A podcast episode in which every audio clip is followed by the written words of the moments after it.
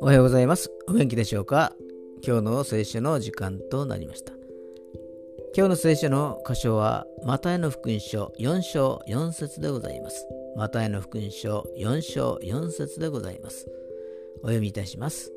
イエスは答えて言われた。人はパンだけで生きるのではなく、神の口から出る一つ一つの言葉によると書いてある。アーメン。パンは肉体に力を与え、心にも余裕ができて重要なものです。しかし神様の御言葉はそれだけでなく、私たちの中で泉となり、どんな状況の中にいたとしてもこんこんと湧き上がって私たちを助けてくださいます。今日も神様の平安と恵みで満たされますように。